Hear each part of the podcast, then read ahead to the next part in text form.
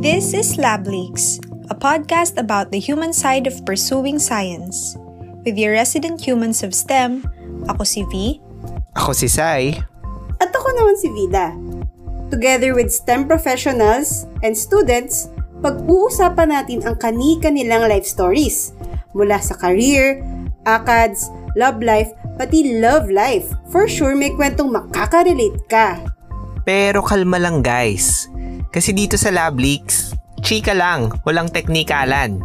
Hashtag, Hashtag no, no research, research please. please. Isa ka bang graduate student na hindi pa matapos-tapos sa research at delayed na graduation mo? Or perhaps you already have a job but you're thinking of going to grad school pero meron kang hesitations. Hey, you're not alone. Our guest for this episode is someone who went through more than eight years before getting her master's degree.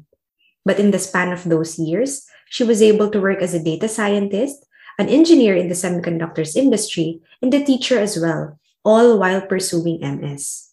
And now, she's currently a P H D student in Japan. In this episode, our dear friend Mayrene Uy, or Ate May as we call her, has a lot of insights to share about her experiences and learnings in the industry and the academy. So, please enjoy our chikahan, walang teknikalan with Ate May. After mo graduate Ate May ng B S, ano yung mga options or plans na kinonsider mo after graduation? Parang, naisip mo ba agad mag-M S or gusto mo nang magtrabaho agad? Actually, um, pagka-graduate, wala pa namang talaga akong plano. Ang nasa isip ko lang dati is kahanap agad ng trabaho. So, mm. at totally wala rin akong idea kung anong trabaho ang a-applyan ko. So, kung ano lang yung yung nasa website, ganyan, apply. Anong work yung in-applyan mo pagka-graduate? Uh, may isa akong na-applyan na company which is yung seven seven Global. Mm. Ano siya? Um, uh, outsourcing siya ng I T professionals. So, ang company na sinosourcean niya ng, ng professionals is U S-based company. So, yun yung first job ko. Uh, I got into a programming uh, job. Tapos ilang years ka nag-work doon? Uh, my contract was three years. So, nag-work ka doon for three years? For three years. Tapos after doon, anong ginawa mo after three years of working? Bumalik, nag-M S ka na ba? Nag-enroll? Um, nag-M S ako during. Ah, kasi during. Mahabang kwento yan eh. Ano kasi siya sa, uh, parang routine work siya. So, after a year, may kasama akong um, nag-isip na mag-resign. Oo. Oh. Na hindi tapusin yung contract. And then, during that time, nagmuni-muni na kami. Para sa amin ba talaga tong job? Yung ganitong klaseng... Umabot kayo sa ganong thinking kasi routinary work, hindi nyo na... Routinary work siya. May mga times na na busy ka, may mga times na hindi. And yung busy days na yun, routinary din. So, parang nakakabaliw siya coming from the uh, academ. academ. So, yun nga, yung na-trigger kami na, oh, para sa amin ba tong job na to? Although, it's a high-paying job. So, d- during that time, uh, before pa ako, ano, I gave, I gave it a shot and nag-start ako ng M S. So, habang nag-work ka, part-time M S student ka? Yes. Sa U P din? Sa U P din. So, ni-start ko yung M S ko sa U P part-time. So, nag-decide kang mag-enroll ng M S kasi hindi mo na-enjoy yung routinary work mo sa company. Exactly. Oh, okay. So, nung habang nag-M S ka naman, paano mo naman binalance yung work tapos pagiging M S student? It's crazy. It's actually crazy. Crazy decision. Most of the time, dumadating ako sa klase, tapos na yung klase. Given given na sobrang traffic kasi ng ano, Ortigas lang yun na. Ortigas to U P Diliman. You shouldn't be taking like, siguro mga thirty minutes, ganyan. Nagta-taxi pa ako. Mahal-mahal kayo ng taxi. sa, sa work, full-time ka pa din? Yes, sa work full-time. Eh, ang work ko naman is flexi naman siya. So, ah. as, as long as na-complete mo yung eight hours, eh, pwede naman siya. Allowed. So, ano namang, ano, bakit ka naman nakapag-decide na mag-full-time M S student at mag-resign, mag-resign dun sa work? Yeah. Actually, ano pa yan eh. Inoferan pa ako ng times, times something, times to my salary, ganyan. Para mm-hmm. lang mag-stay ako sa... Pero kasi, hindi talaga siya fulfilling para sa akin. And, mm-hmm. and gusto ko rin na kapag may naumpisahan ako, tinatapos ko talaga siya. Mm-hmm. So, I decided na full-time as a PhD student. Can relate pala. As a master's student, I should say. And then, naubos, naubos ang pera ko. Kasi ah. diba, you have to pay for your tuition and everything. And nung na, mauubos na yung pera ko, so nag-decide ulit ako na mag-part-time. So nagtuturo ako habang nag... Part-time, turo naman to. Tuturo ako habang nagma-masters. Ate, may ano yung status ng ano mo nun? Kasi... May option ka naman ba mag-scholarship noon or marami ka nang natapos na units kaya hindi mo na tinuloy mag...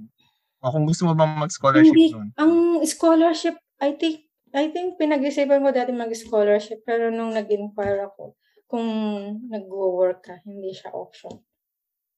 So, never siya naging option na maging ano, mag... mag hindi ko siya tinuloy kasi nga hindi naman ako uh, ano na maging scholar. Tapos, Ate May, di ba, habang nag-M S ka, so nag-full-time M S student ka na, pero dumating din yung point na hindi ka pa tapos sa M S, umalis ka ulit para mag-work sa industry. Ah, uh, yeah. Kasi sobrang, yung financial nga, naging masyado na siyang malaking issue. At saka parang walang naging, naging stagnant yata yung research ko. Mm-hmm. So, merong o, merong opening sa isang company and we thought before na pwede akong mag doon na mag-research, kumbaga. So, yung yung thesis topic ko is doon ko gagawin. Okay, so bale ilang taon ka na nito ngayon nasa M S? Nung... Matagal na. Ilang years ka na na... Five years na yata akong... bumalik ng industry. Oh, parang ganun. Mga five years na yata akong nag-M S or more. Tapos, yun.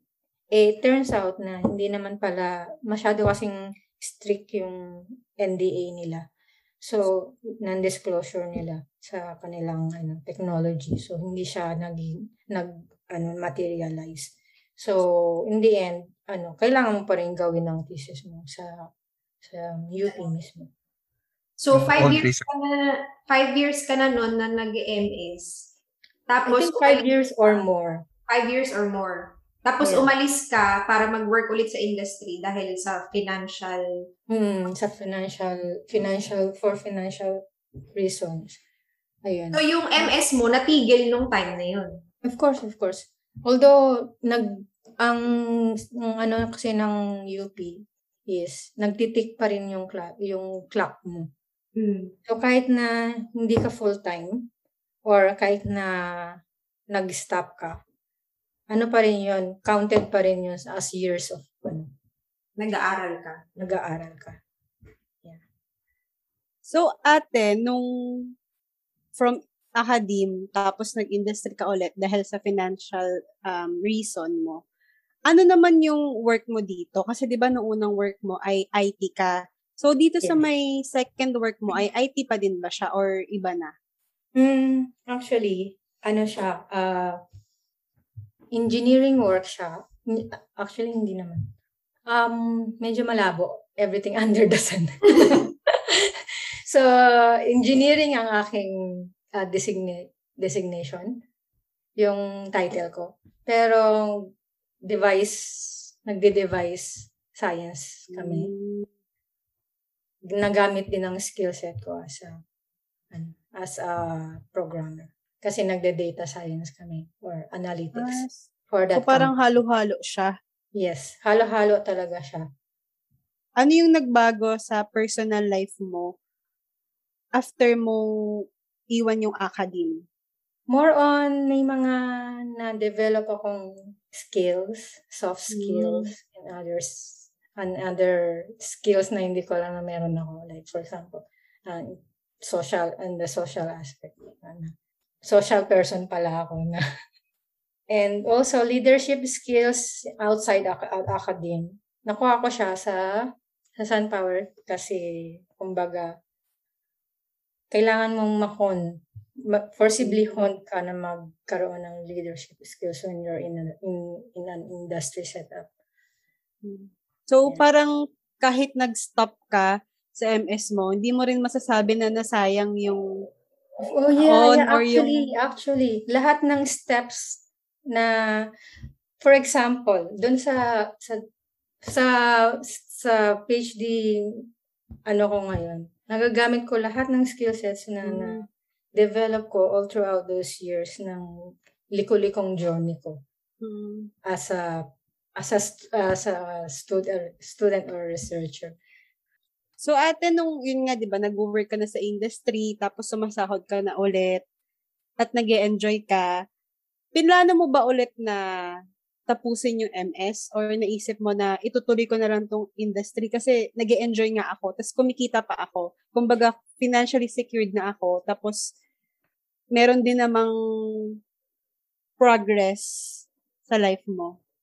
Sa personality ko kasi, pag may unfinished business ako, lagi siyang nasa back ng, mm-hmm. na, nasa ano ko, nasa isip ko. So, ayun, kahit na nagpo-function ako at pag pag-uwi ko, tapos pag na, may time ako na mag-isip, may isip at may isip ko siya. Parang minumulto so, ka, no? Yes, yes. So, it has to be finished. Ganyan. And so happen na nag... may blessing in disguise, nag-retrench and everything. Hinintay ko yung retrenchment para may makuha ako. And then, yun yung ginamit ko as para magpatuloy ng, ng master's. So, bumalik ka din eventually sa master's? Yes. Nung bumalik ka na sa master, ay finally, natapos mo na siya after ilang years ate yung duration? Mga two, three? Yata. Ah, two to three. Sa pagbalik mo, two to three years. Yata, yun, I think yun. Yeah. So, ate May, di ba, five years ka na nasa M S noon dati? Or more, five or more, tapos bumalik ka ulit na industry, ilang years ka nag-work sa industry ulit? Two. Two. Two years. Two years. So, two years, bale na natigil yung M S mo. Hmm. Tapos bumalik ka ulit ng M S, pagkabalik mo, natapos mo yung thesis mo ng ilang years? Two years. Uh, two to three years yata. So, total, ilan, ilan bang total ko? Eight years yata, nine years. Eight or nine years. Ganun katagal siya. Mm. Ate May, di, kung nine years ka na nag-M S, hmm. hindi ka ba parang naharamdam ng um, self-pity or doubt sa sarili mo na ang tagal ko naman mag-M S, ang hina ko ba? Ganang tanong ba, yan. Hindi ko ba? Hindi, hindi ako. Siyempre, ideally, gusto mo, di ba? Oh, mapangit pa rin kasi yun sa ano eh. Pangit siya sa recording. Masad, masad. Actually, tinanong din nga yun sa, sa PhD ko. Pangit siya sa record. So, ideally, gusto ko syempre two years, two years. But it's not possible with my case. And hindi ko kinwestiyon ng aking sarili. Kasi alam ko naman, alam ko na na, na kaya ko siyang gawin. Mm-hmm. Kung kung hindi lang ganito, ganun yung circumstances. Kaya ko siyang gawin. So, sobrang habang journey pala niyan atin. Eh. Mahaba. pero, pero di ba after mo mag-M S, di ba nag, nag-PhD ka agad? So, ang tanong ate, ay, ay bakit? Hindi ka pa ba na, hindi ka pa ba natatrauma dun sa M S mo na parang, Diyos ko, nine years, tas na yung PhD ako? Hindi ko siya tinitingnan as, as, as PhD. Tinitingnan ko siya as another work. Mm. It's it's the same. And the the only difference is, yes, nag-English. The only, the only difference is, hawak mo yung, medyo, kumbaga may degree of freedom ka sa time mo. Pero, since I'm um, in a scholarship, ganyan. So, parang sumaselda din ako. And, yung deliverables ko is makapagtapos ako or makapag, kung ano man yung requirement ng PhD. Yun yung ano ko.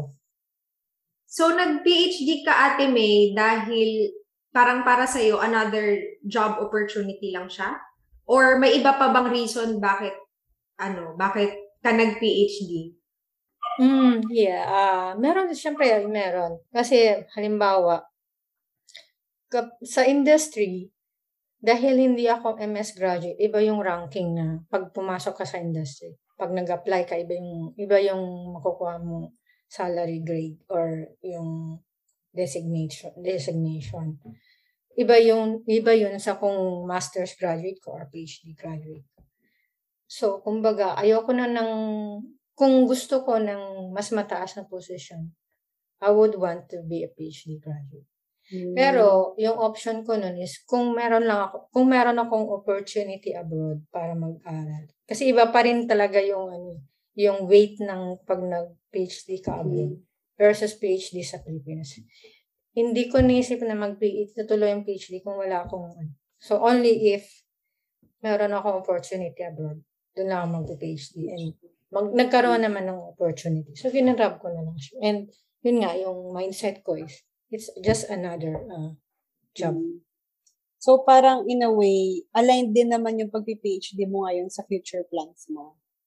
Yes, yes. Kung gusto kong bumalik ng industry, magiging ano siya, advantageous siya sa akin kasi mas magiging ano, hindi na nila ako pwedeng offeran lang ng hindi ka na mamalitin. Senior, mga ganun. Oo, oo, that's good.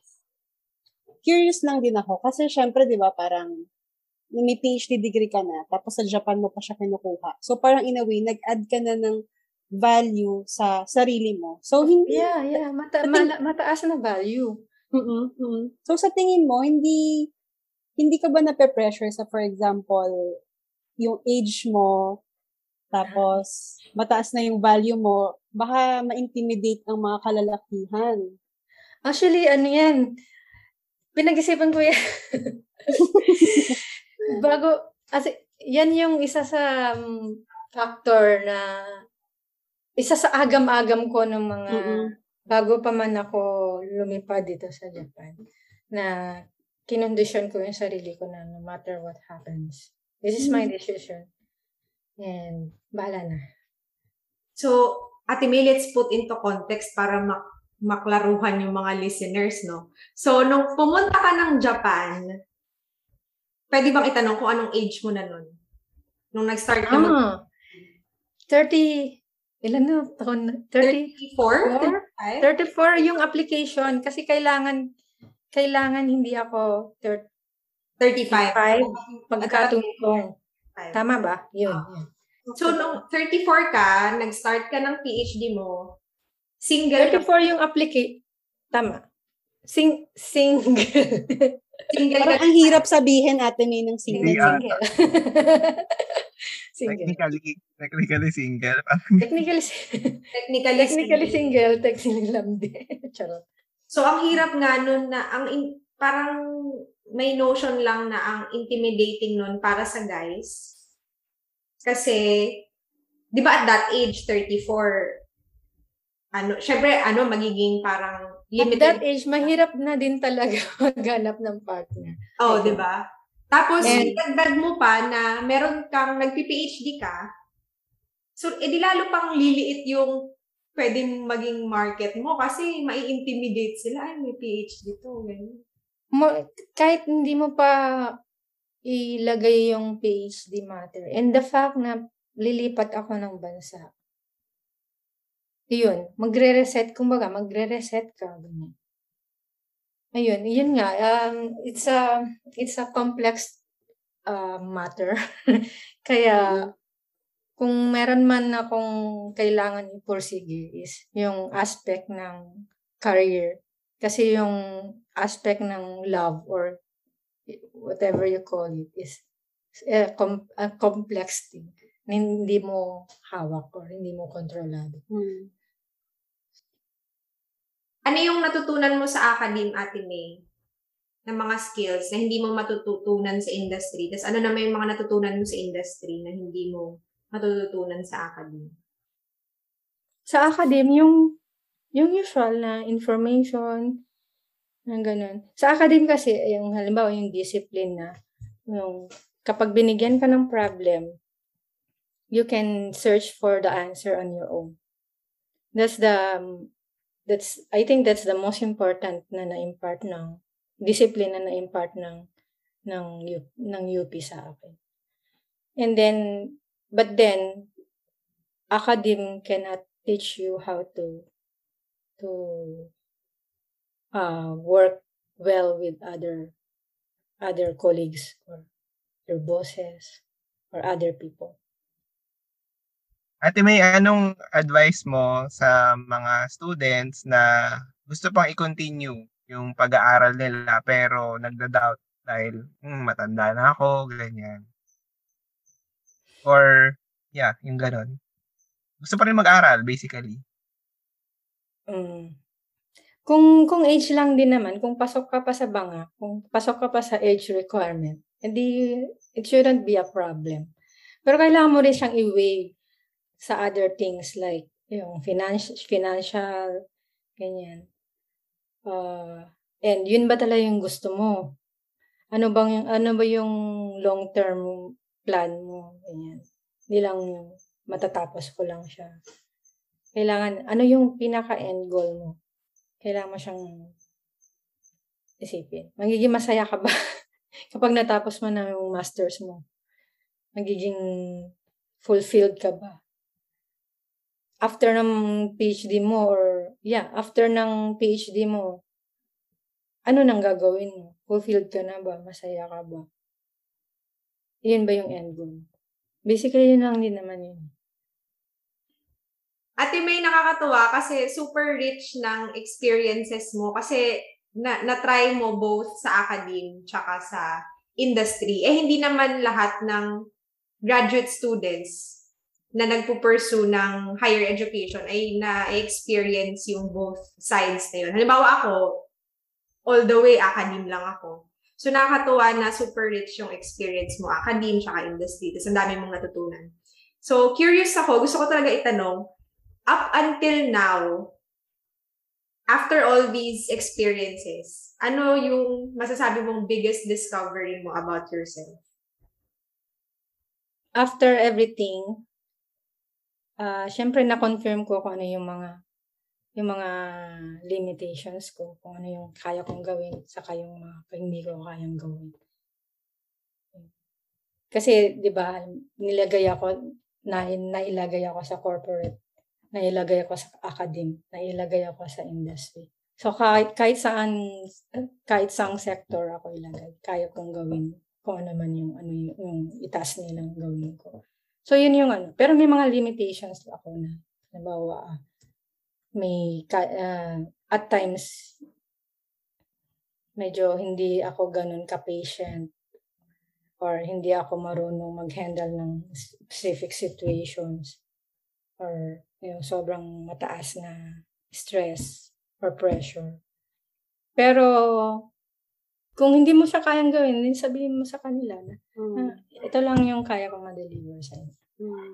Tsaka, ang ganda din na, na, natangga, na alam mo at tanggap mo kung ano yung limitations mo or weakness mo. Kasi if hindi mo alam or i-deny mo, hindi mo din mabe-better yung sarili mo. Kasi hindi mo alam eh kung ano yung i-improve mo. Mm. So, magandang revelasyon yan na realizations. Char. Tsaka, huwag tayong matakot na magkaroon ng bagong experience. Kasi... Mm, correct. Kasi, naturuan ka naman, na-train ka naman ni U P na, na kapag may problem, di ba, you will look for answers. That's what research is for. Uh, there's a problem that you, you want to answer. Mm. And you'll research about it. You'll, you'll find a way to solve that problem. Mm. Uh, you'll never really know your capabilities, the extent of your capabilities and your limits until you put yourself to the test. So that's to the test. Ate May, kung makakausap mo yung ano mo, younger self mo nung ano kaya? Yung ano, ah, yung, yung younger self, yung, yung early, yung kakagraduate lang na self mo, kakagraduate ng undergrad.